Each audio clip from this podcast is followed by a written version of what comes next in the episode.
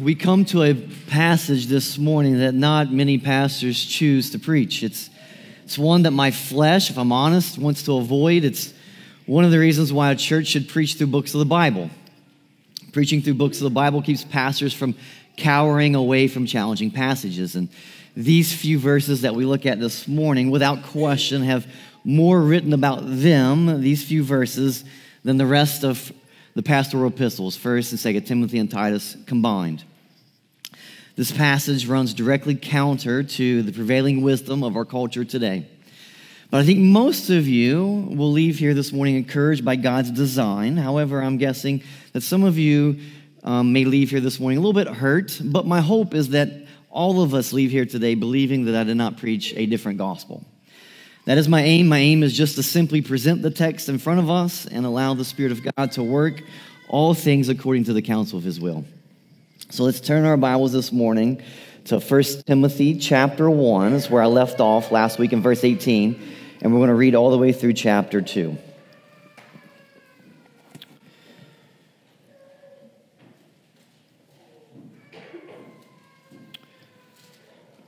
Paul writes this in 1 Timothy chapter 1, starting in verse 18. This charge I entrust to you, Timothy, my child, in accordance with the prophecies previously made about you, that by them you may wage the good warfare, holding faith and a good conscience. By rejecting this, some have made shipwreck of their faith, among whom are Hymenaeus and Alexander, whom I have handed over to Satan that they may learn not to blaspheme.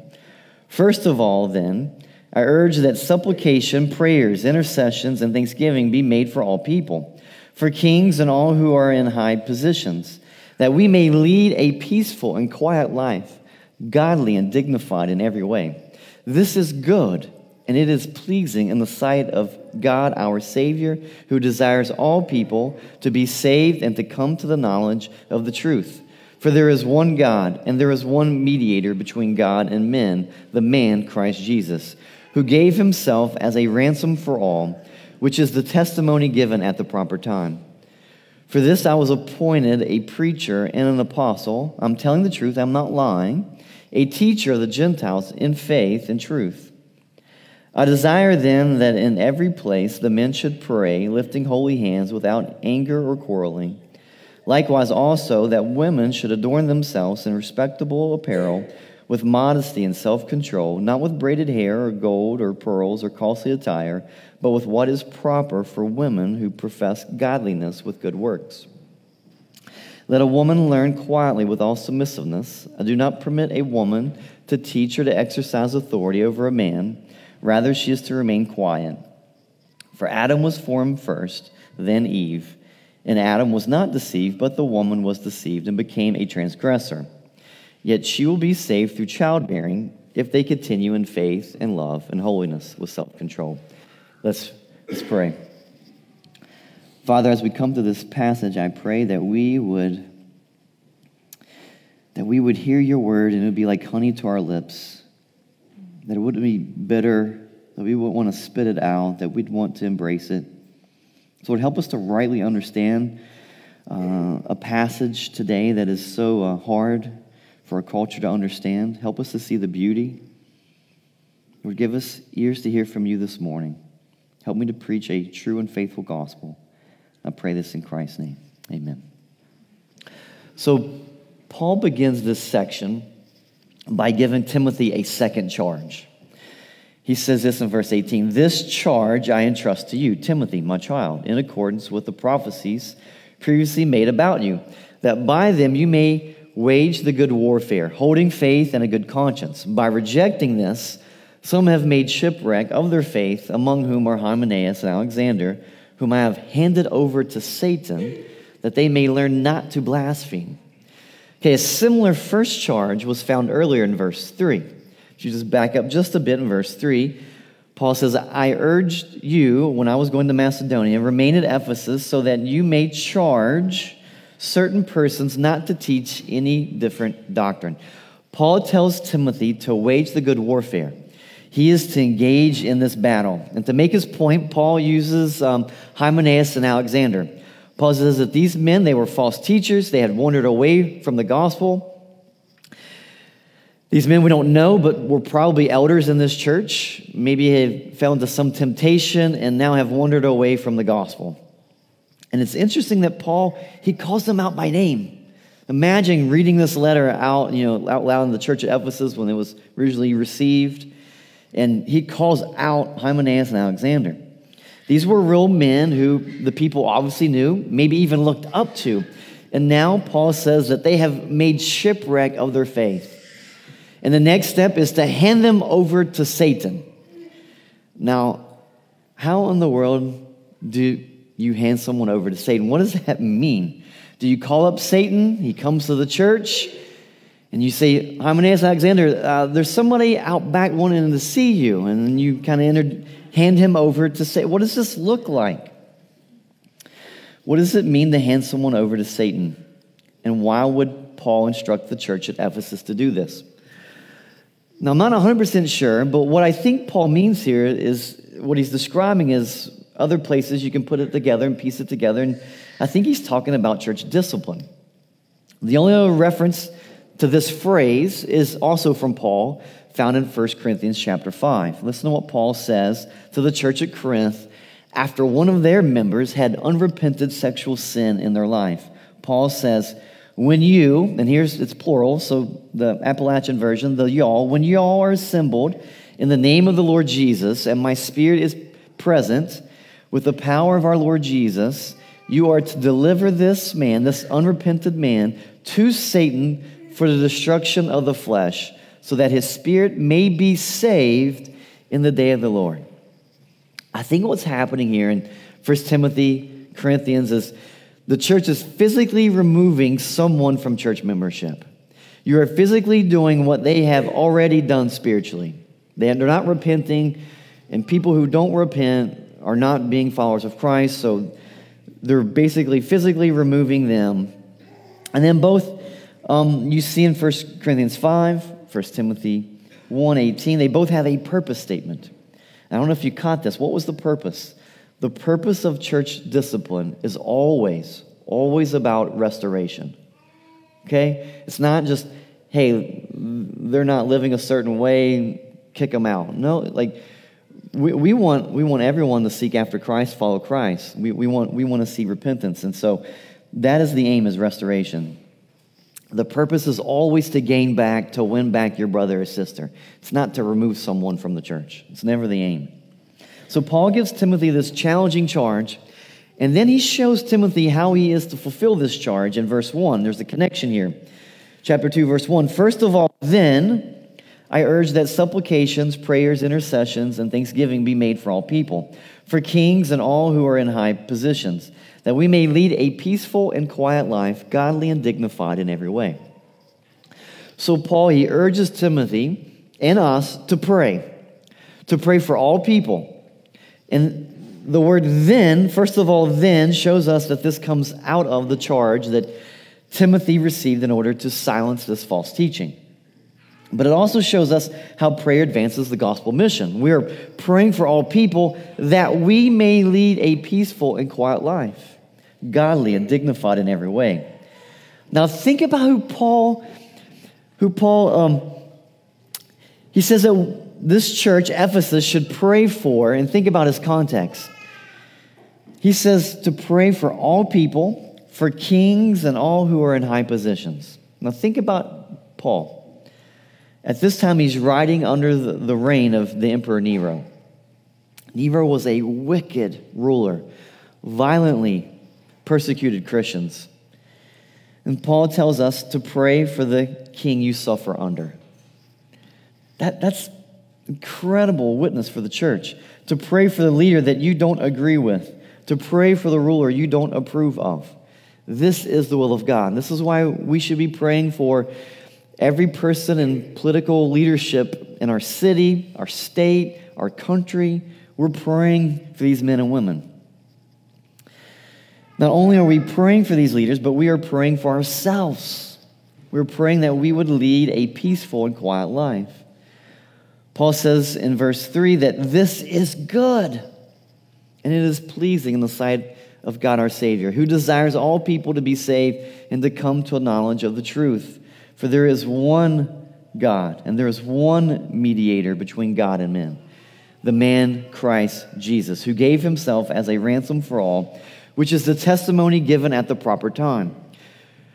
For this, I was appointed a preacher and an apostle. I'm telling the truth, I'm not lying, a teacher of the Gentiles in faith and truth.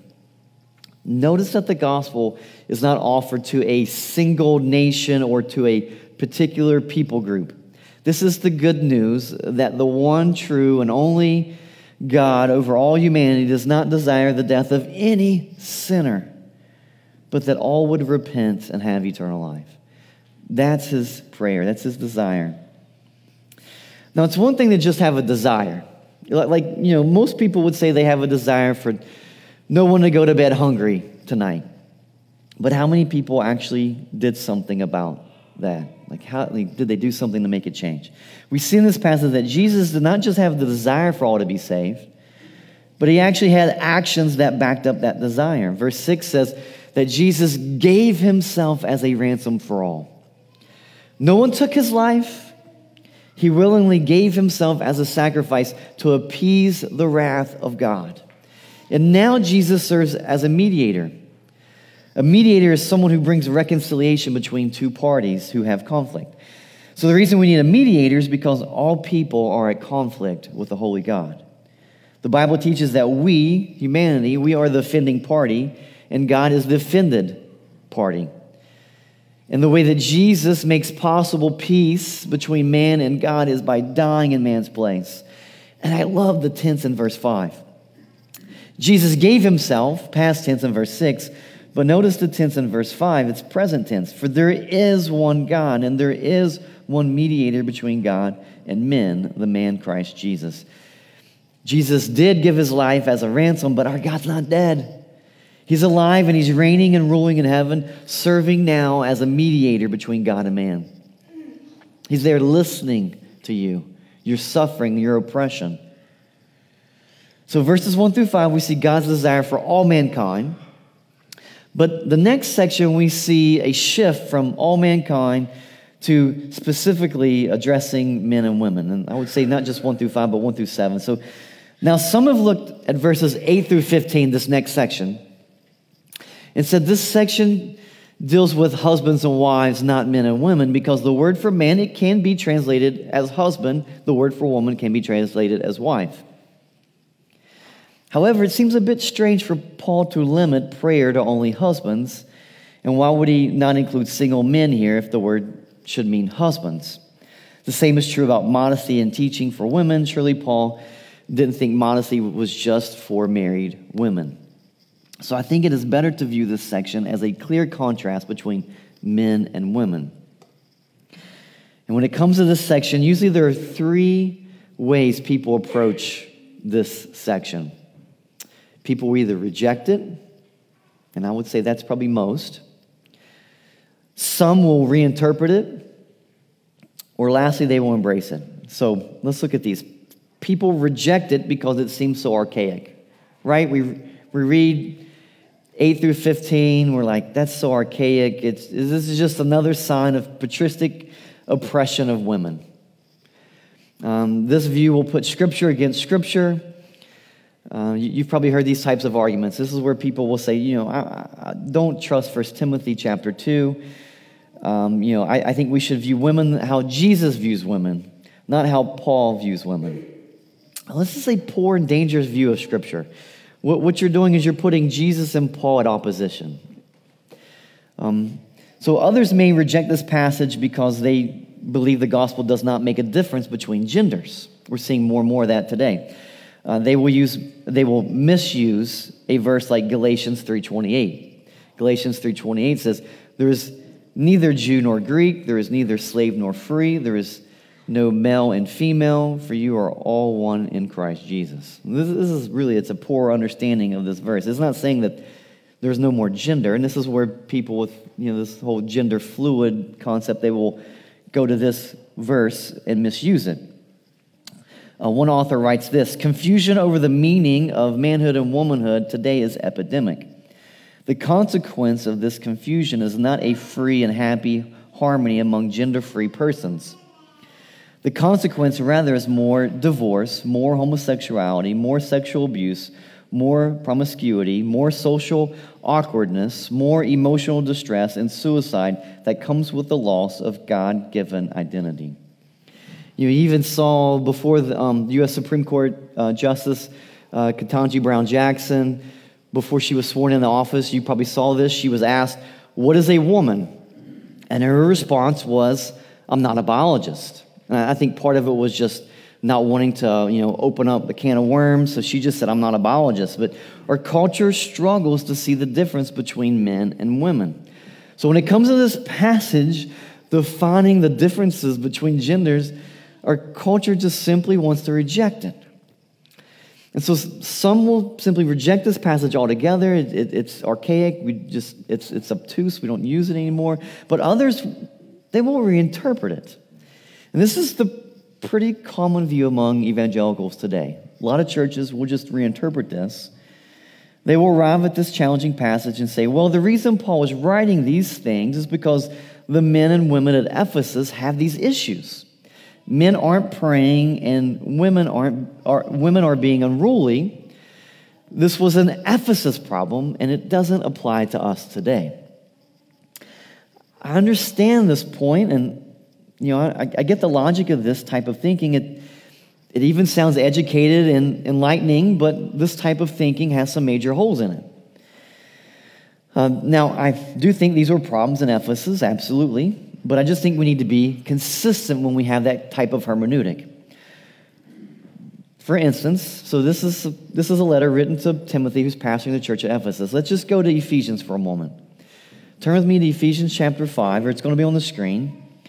And look down at verse 22. This is another challenging passage that Paul writes that people will usually reinterpret this passage.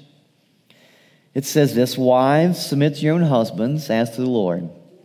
Let me just make a side note here. It doesn't say women submit to men, but it says wives submit to your own husbands as to the Lord. For the husband is the head of the wife, even as Christ is the head of the church, his body, and is himself its Savior. Now, as the church submits to Christ, so also wives should submit in everything to their husbands. Now, I'm not going to unpack this passage, um, but what I want you to see is that I've heard many say that this was an issue in Ephesus. This, you know, they had unruly women. Passages like 1 Timothy 2 and Ephesians 5 should be interpreted with the understanding that Paul was addressing a specific problem in Ephesus. So Ephesians 5 is not written for us today. I get it. I understand what they're trying to do. But let's just be consistent. If that is how you interpret Ephesians 5:22, which there's a little subheading directly above it in my Bible, verse 22 says husbands and wives. Then if you just jump down to the next subheading, you come to chapter 6, and it says children obey parents. And this is all off coming from the same command in um, Ephesians 5. And here, chapter 6, verse 1 says, Children, obey your parents in the Lord, for this is right. Honor your father and mother. This is the first commandment with a promise, that it may go well with you and that you may live long in the land. Fathers, do not provoke your children to anger, but bring them up in the discipline and instruction of the Lord. I'm just asking that we at least be consistent. If the section on wives and husbands was written because Paul was addressing a specific problem in the church and does not apply to us today, then the exact same logic needs to apply to this section in chapter 6, verses 1 through 4. There must have been a problem in Ephesus with unruly children. Children didn't obey their parents. Fathers were provoking their children to anger. So Paul was trying to correct this because this was Paul addressing the specific problem in Ephesus, then children don't have to obey their parents today, right? That's the, that's the logic. Fathers don't have to have self control. Now, I'm guessing most of you are glad that the kids are off in kids' class and didn't hear me say that children no longer have to obey their parents. I mean, how silly is that? Of course, children still need to obey their parents. I think the problem today isn't that children don't obey their parents. The problem today is that we don't have parents who will make their children obey the parents. That is the problem I see today in our culture. So I, I don't think we can just write this off as Paul is just addressing some specific issue in the first century. And as challenging as this may be, these topics still apply to us today. Which brings me to the third way people look at this passage. Some reject it, most reinterpret it, and few will embrace it. There's something beautiful about gender and gender roles. I, I know, I, I, I get it. I'm part of the patriarch, so of course I'm going to appreciate gender roles, right? Men rule the world, and I'm just furthering the problem. I just think we see something beautiful in the handiwork of God when it comes to gender and gender roles. I think Satan has deceived us on this issue and has divided so many churches, so many families. So with that said, let me let us turn our attention back to 1 Timothy chapter 2, verses 8 through 15. Verse 8 says, I desire then that in every place the men should pray, lifting holy hands without anger or quarreling. Now, this makes sense that men are being addressed here for me. I think most prayer warriors in the churches that I've served are women. Men are not often people of prayer. And so Paul says that in every place, the men should pray, lifting holy hands without anger or quarreling. When you see lifting hands in Scripture, it usually has this idea of, of being a beggar or showing that you're ready to receive something from God. But the lifting of holy hands, it cannot be the only mode to pray. Um, you know, we, we see other patterns in Scripture, uh, and I don't think this is the, the point that Paul is making here. One author comments the point of the hands is that they are to be holy. Uh, it's not so much highlighting the lifted part, but the holy part of the hands. That's the key of activity um, that is being without anger or quarreling. So men should be praying, holy hands, without anger or quarreling. When men pray, they must not fight. Then Paul transitions from addressing men to now addressing the women, and this is where it gets interesting really fast. Verse 9. Likewise, also the women, that, that women should adorn themselves in respectable apparel with modesty and self control, not with braided hair or in gold or pearls or costly attire but with what is proper for women who profess godliness with good works. Let a woman learn quietly with all submissiveness, and do not permit a woman to teach or to exercise authority over a man. Rather, she is to remain quiet. For Adam was formed first, then Eve, and Adam was not deceived, but the woman was deceived and became a transgressor. Yet she will be saved through childbearing, if they continue in faith and love and holiness with self control. So, the likewise at the beginning of verse 9, it's connecting the behavior of the women with the behavior of the men. There's something there uh, that ties them together. There are basically two things going on, here in this section with the women modesty and, and learning. Um, the first issue, which concerns modesty, shouldn't be that controversial, but sadly it is. Some will complain that men can wear anything they want, but women are required to dress to men's requirements. But notice that the text does not say this. Just because men's attire is not addressed does not mean, does not mean that men can just wear any old thing. Much like the passage which deals with men praying does not include women, but surely Paul would still expect the women to pray with holy hands as well. So Paul commends the women in the church to adorn themselves in respectable apparel they are to adorn themselves in respectable apparel. The women are picking out their own clothes with wisdom to reflect their godliness. Okay? The men aren't telling the women what to wear. It would be bad for all of society if men had to lay out the women's clothing, right? The idea behind this command is not to draw physical attention towards oneself. As Christians, we are supposed to bring attention to Christ and away from ourselves. Paul is saying that these ladies were using these items to bring attention upon themselves. And as for the list of items mentioned here, notice that there's an attention given to the cost. The, the idea is that the world draws attention uh, to their worldly wealth, but Paul did not want the church to make those kind of financial distinctions among themselves. We don't want to have divisions in the church. So, part of Paul mentioning the, the hairstyles, gold, pearls, and the expensive apparel is that these things were highlighting differences, distinctions between the wealthy in the church and the poor in the church. Paul is saying that this is how the world behaves. Put people in categories, rich and poor. And Paul's saying, you know, we as the church, we should not be having these kind of categories. So there were some women using their dress to assert their social status. And to these women, Paul says to not adorn yourself with that which draws attention to you, especially when you gather with the church for worship. One author writes, without some specifics, the generalities of Paul's desire would be too vague to implement.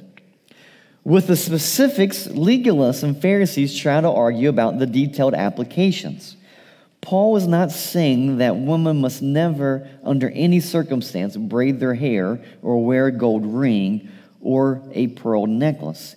He is not of the legalistic mindset that details how long the skirt must fall or how much arm may be revealed.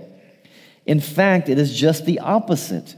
He is calling upon the women to think for themselves about how they choose to adorn themselves so they can present themselves in a way that is consistent with their Christian calling. The same author goes on to say the point Paul is making is that God has said to all people at all times in all cultures not to be adorned with things that draw other people's attention for the wrong reasons. That principle remains true even today. Next, Paul transitions from modesty to concepts of teaching, learning, submission. So look down at verse 11 as I continue to get canceled this morning.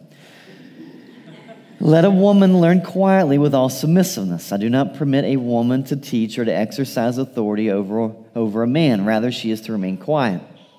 Now, this, is, this first gets to the question of can a woman be a pastor? And I think this is the wrong question to ask. Because this question, can a woman be a pastor, it, it's a question about ability, right? Can a woman be a pastor? I've seen many women who have more ability, more skills, better administration, better planning, better communication skills than most men. I am married to one of these types of women. But the better question is should women be pastors? When the question is phrased this way, it does not challenge what a woman is capable of, but is a question rooted more in the authoritative text. Can a woman be a pastor? Well, of course she can be, but should a woman be a pastor? It seems like the Bible is clear on this answer that it's no. I think part of the issue in our culture that, that we just have a poor understanding of submission. We just we don't like it, we don't really understand it. We think submitting to someone makes you less valuable. Whoever's in charge, they're more important. It's kind of how we think of it. Let's think about the Trinity for a moment. You have Father, Son, Holy Spirit. Okay, each fully God. Bible says each, each fully God. Each are distinct beings. The Father is never the Son. The Son is never the Holy Spirit. Jesus submitted to his Father. Right? We see that in the garden, John's Gospel. But this does not make Jesus less valuable than the Heavenly Father. So if God is one and exists in three distinct persons, and each with different roles, like the Spirit does things that Jesus doesn't do, the Father does things that the Spirit doesn't do, they have distinct roles. and we were, were created in his image, then doesn't it make sense that man and woman would be equal in value, yet possibly have distinct roles, like that which we, we reflect in creation after his likeness? I heard this illustration years ago from another pastor, so let me take his illustration and put it in my context. I'm going to read four statements about my wife, Olivia, and I just want you just to set and, and just how do these statements make you feel? Okay, you ready? My wife, she is a highly educated woman who has laid down all her pursuits in order to submit herself to my vision for the family. My wife does not contradict me in front of others. Number three, my wife communicates to myself and others the vision that I have established for our family.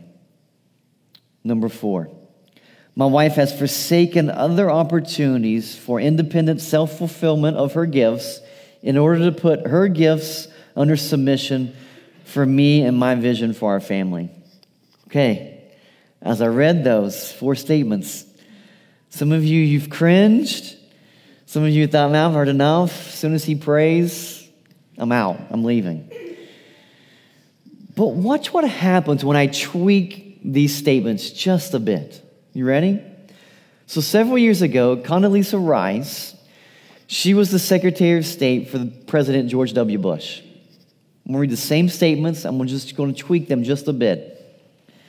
Number one, Dr. Condoleezza Rice is a highly educated woman who has laid down all her pursuits in order to submit herself to President Bush's vision for the country.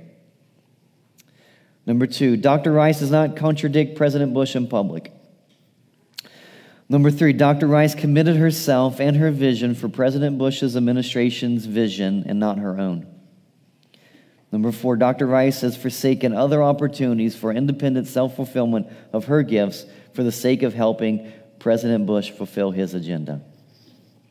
Isn't that strange? How come Condoleezza Rice doesn't and she's a hero? We look at her and like, wow, that's amazing. But when Olivia does it, there's just something archaic about it, right? It sounds oppressing when my wife does it. And I think it's because we've been deceived to have a very low view of biblical marriage and submission. Some of you believe that working for some man in the White House has more value than laying your life down beside a man who would lay his life down for you. So, now in just a few verses, and this will be next week, Paul talks about the qualifications for elders, pastors with authority in the church. And these elders, they expresses authority by teaching. There's a connection, I think, in chapter 2, teaching, chapter 3, teaching. In chapter 3, verse 2, um, Paul says that one of the qualifications for an elder must be that he is able to teach. It's one of the qualifications. If he can't teach, he shouldn't not be uh, a pastor. He's unqualified. We see the same thing in 1 Timothy 5, where Paul said in verse 17, Let the elders who rule or lead, can be translated there, who rule well be considered worthy of double honor, especially those who labor in preaching and teaching. So the picture in 1 Timothy 2 is clear that elders do two primary things they, they lead, or as the ESV translated, they, they rule and they teach. That's the two things, and we'll see that next week. So when Paul said women are not to teach or exercise authority over men, he was specifically acknowledging these two primary responsibilities of an elder.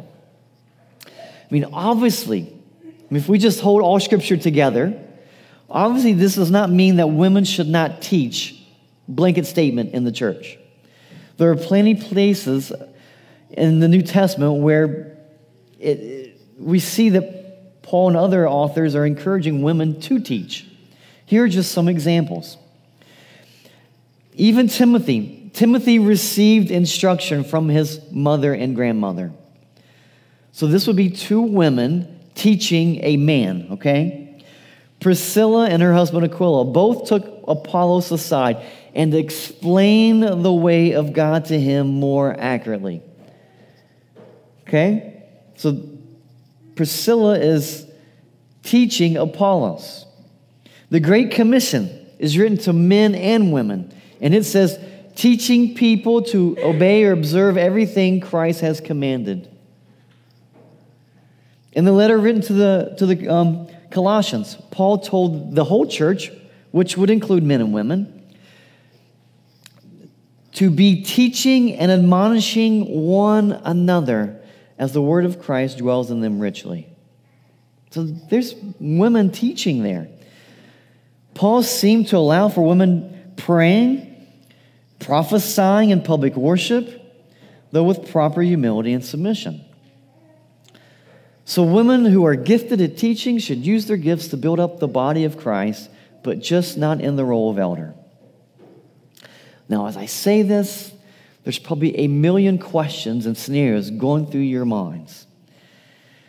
Questions that the Bible probably does not clearly spell out. Can a woman be a youth director, director of music ministry? Can a woman preach a sermon yet just not be an elder? Can a woman be the leader of a community group? These are all great questions that Bruce Malser would love to address with you sometime this week.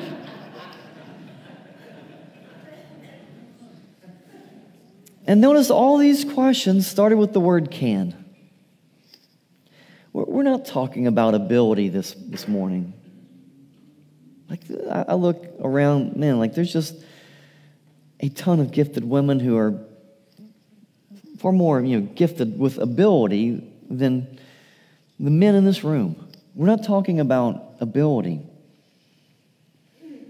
Paul gives his reasoning, verse 13, why women should not be elders. Verse 13, it says, For Adam was formed first, then Eve. And Adam was not deceived, but the woman was deceived and became a transgressor. Yet she will be saved through childbearing if they continue in faith and love and holiness with self control. So here, Paul goes back to the created order to, to, to explain the reasoning why. Adam was formed first, then Eve, and Adam was not deceived, but the woman was deceived and became transgressor. I'm sure that cleared up everything, right? If anything, Paul's explanation can just bring more confusion to this passage. This is actually why some believe, I mentioned this earlier, that verses 11, 12 should be translated as wife instead of um, um, a wife instead of woman because Paul's reasoning here, he goes to Adam and Eve, which is exa- he's given an example of marriage. So maybe verses 11 and 12 shouldn't be dealing with men and women, it should be dealing with husband and wife. But when you keep this passage in greater context, I still think women and men are better translations here. So he ties it back to created order, thinking back to Genesis 3, there's the fall of mankind. The woman was deceived. Eve, Eve says that the serpent deceived me. She rightly admits it in Genesis chapter 3. Then God says to the man in Genesis 3, verse 17, because you have listened to the voice of your wife and have eaten of the tree of which I have commanded you, you shall not eat of it. So, God is restoring order here. Genesis 2, the order goes God created man who's supposed to lead his family, and they're supposed together, supposed to have um, um, dominion over all of creation. You get to chapter 3, and you see it completely flipped. You see the, the creation, um, Satan, the serpent, the beast in chapter 3, leading the woman, giving her instruction and then she was instructing the man, and God was underneath them all. So God in chapter 3 is restoring this order. And he's saying, Look, you, you listen to your wife instead of listening to me. So that's what Adam was guilty of. He was submitting and listening to the woman rather than God. So Eve's wrongdoing was to teach and to lead her husband. Adam's was to accept her lead and her teaching. So Paul is just reminding the church of this created order. This passage is about women submitting to men. This passage is actually about the church submitting to the leaders in the church. This is consistent with Scripture. Hebrews chapter 13, verse 17 says this Obey your leaders and submit to them, for they are keeping watch over your souls as those who will give an account. Let them do this with joy and not with groaning, for that would be of no advantage to you. Now, this passage frightens me as a church leader that I'm going to have to stand before the Lord one day and give an account for how I cared for you, how I shepherded you. That frightens me. Paul makes one final point in verse 15. He says, Yet she will be saved through childbearing if they continue in faith and love and holiness with self control. Now, What do we make of this verse? Let's quickly eliminate at least one way of understanding this that, that the only way a woman can be saved is through the act of giving birth. This, this is how some people understand this, and it's just really silly. There, there's not one way for men to be saved and another for women. Uh, also, not all women are able to give birth. So, this would exclude many women.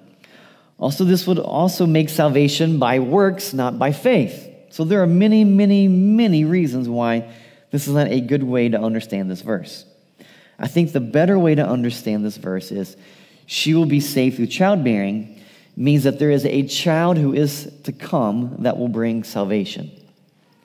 Now, there's another way to understand this, and it's that the word saved means like preserve, like keep away from.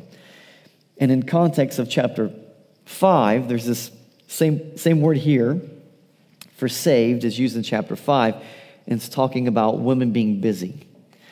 Uh, and so, women having children keeps them busy, and so she will be preserved, um, not maybe led astray by being busy with caring for her home. I lean more towards, I think this is a picture here that there is a child who is to come who would bring salvation. I think this is a picture of the coming of Christ. And so, how would this child save? I think we saw this back in verse 5. There is one God, there is one mediator between God and men, the man Christ Jesus, who gave himself as a ransom for all men and women, rich and poor, king, servant, all cultures, all peoples, all races. This is why we pray for the nations because he gave himself as a ransom for all, which is the testimony given at the proper time. Jesus willingly gave himself as a ransom for all. Jesus paid the price so that sinners could be in right relationship with the holy God. Have you embraced this truth this morning? Jesus has made a way for you to have peace with him. He has given you the gift of salvation, but have you received it? Have you accepted it? Have you embraced it? You are not a part of his family until you repent of your sin and trust in him for salvation. If you've never repented of sin and placed your trust in Christ, I'm just going to be in the back during the next couple songs.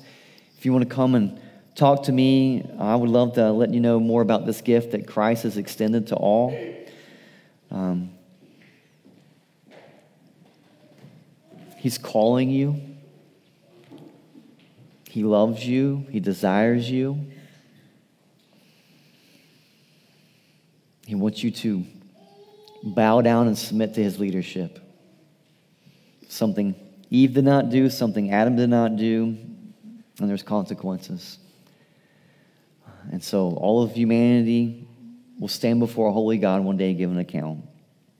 So let's pray as the band comes back up to lead us. If you need prayer, I'd love to be, um, I'll just be in the back, love to pray with you. And Lord, I pray that this morning that we would embrace your word,